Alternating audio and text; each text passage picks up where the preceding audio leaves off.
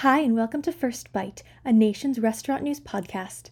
I'm your host, Holly Petrie. Today is Wednesday, February 14th, and here are your top stories. First, El Pollo Loco hires former Taco Bell exec Liz Williams to be CEO and director.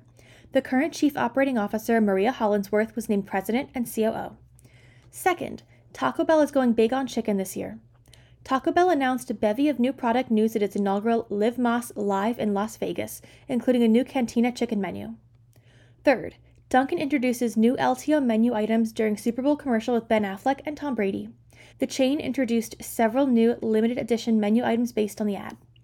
Fourth, childcare is the complex issue the restaurant industry is not talking about enough how the Texas Restaurant Association is addressing one of the top turnover issues in the restaurant industry with its new Employers for Childcare Task Force.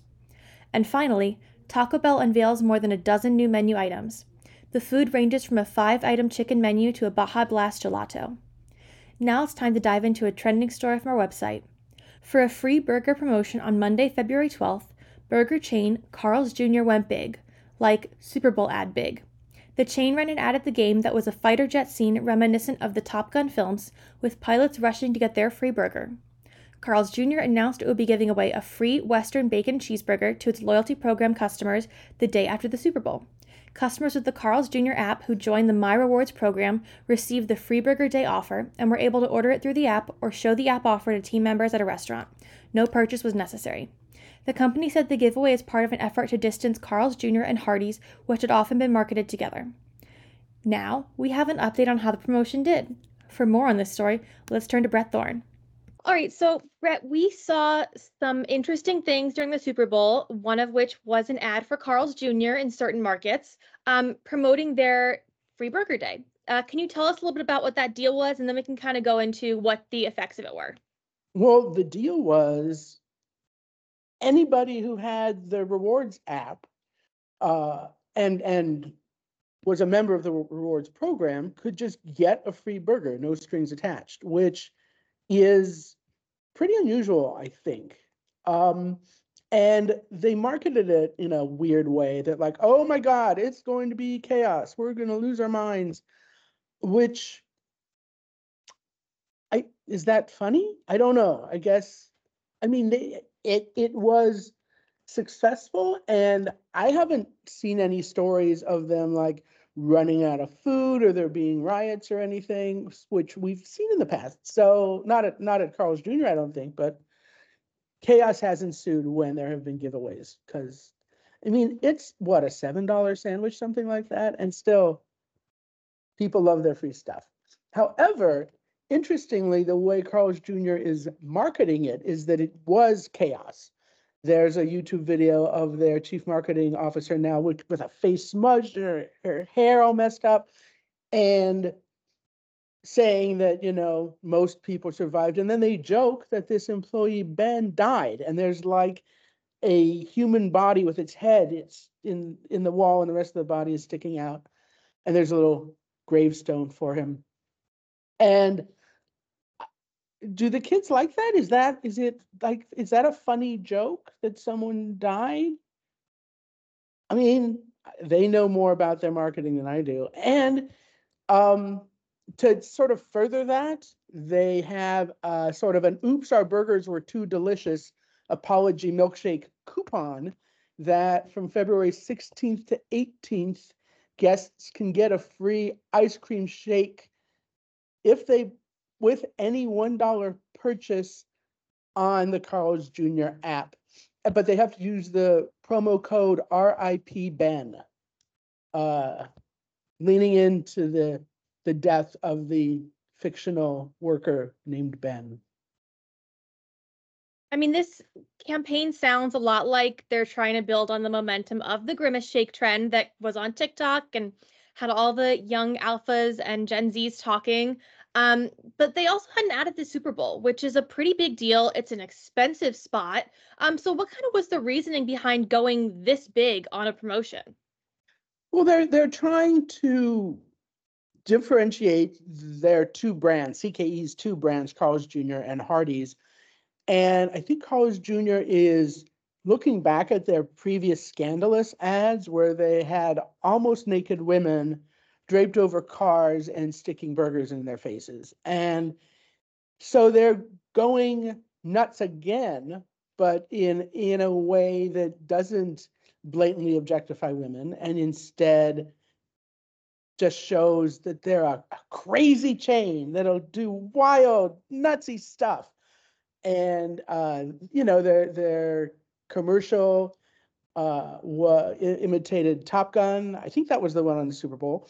And you know, they're showing how daring they are, even though they're they're selling burgers and fries and shakes and stuff, and chicken sandwiches. Because who doesn't have a chicken sandwich now?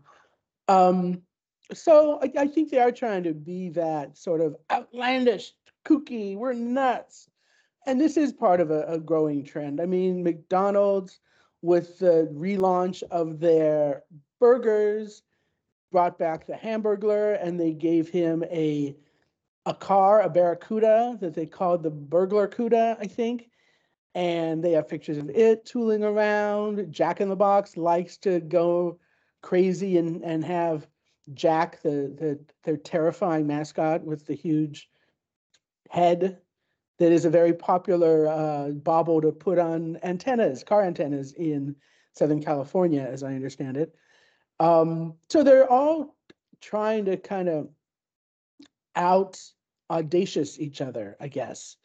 Kind of, I, I haven't seen Wendy's commercials doing that. I, I- maybe I've missed them, or maybe they're just busy trolling every single person on earth on X, formerly known as Twitter, which is their persona.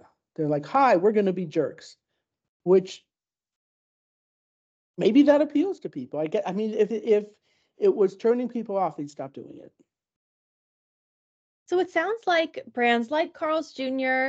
and some of the others you mentioned, Jack in the Box, McDonald's, are trying to reach a generation of people in this Gen Z, Gen Alpha range that have all the spending power now, um, but who are less interested in these provocative ads that we definitely saw 15, 20 years ago.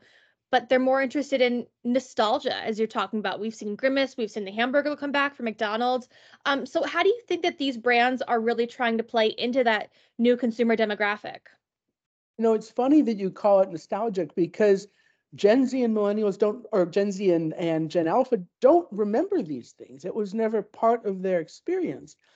So I find it odd that they seem to want that. And maybe I don't, I, I don't know a lot of uh, Gen Zs and Gen Alphas. The ones that I interact with seem kind of like everybody else, but younger. Like it's not like they're a different species they they respond to the same things as everybody else um and i'm i'm just seeing these these uh, brands characterizing themselves as zany and wacky and maybe that's what what younger people are looking for something that's just nuts and irreverent and makes fun of people dying i mean i, I guess it's cool they're not objectifying women and maybe they in, are more into just nutso stuff that that doesn't really actually hurt anybody in real life. And so, what about the food at Carl's Jr. Because they are known for burgers and and we've seen a lot of places. You and I talked about it recently, kind of elevating their burger, changing their burger in some way. Um, in response to this new sort of marketing campaign, is Carl's Jr. changing any of their menu items? I mean, they have the occasional LTO like every other chain, but they gave away a free, really pretty classic build uh, of a cheeseburger. It's this sort of barbecue style cheeseburger that has a burger patty and barbecue sauce and onion rings, and it's it's a kind of it can be called anything from a smokehouse burger to a Western cheeseburger, which is what what they call it at Carl's Jr. But many many chains have it. So does my own local bar. They have that a similar style of cheeseburger. So it's much more of a, a marketing play than a menu innovation play, and that's something that uh, we've talked about quite a bit on NRN. The importance of marketing these days, uh, and it's interesting. I mean, McDonald's has certainly teamed up with celebrities in the past. So was Carl's Jr. Paris Hilton was one of its models. Jack in the Box has too. I guess they all have. Um, and it seems like that kind of marketing, at least right now, is more of the focus than massive menu innovation, at least to Carl's Jr., because as we know, McDonald's just rolled out a new burger, which is a very big deal. Or a new version of its old burger, which is an even bigger deal, really. And so, how did people react to this uh, marketing promotion from Carl's Jr.? I know you got some numbers from the company, so can we hear kind of how it shook out? Well, the only numbers I've gotten so far is that they got more new uh, rewards program members in a day than they ever have in the past. So that that's a huge success because obviously uh, loyalty program members tend to order more often, and also that's how chains collect data and understand their customers better. And I'm sure that's what they were going for, and they got it. Uh, they haven't yet told me how many burgers they've given away or anything like that. And I, I assume they know by now. Maybe they haven't counted yet because it's only been a couple of days. Or, or one day, I guess, as we're recording this. The giveaway was on Monday and this is a Tuesday. So uh, maybe they're still adding up the numbers. They have uh, more than a thousand locations. That could take a while. Thanks so much for listening to today's episode of First Bite. We'll be back tomorrow with a brand new one. Until then, stay up to date with all your news on NRN.com.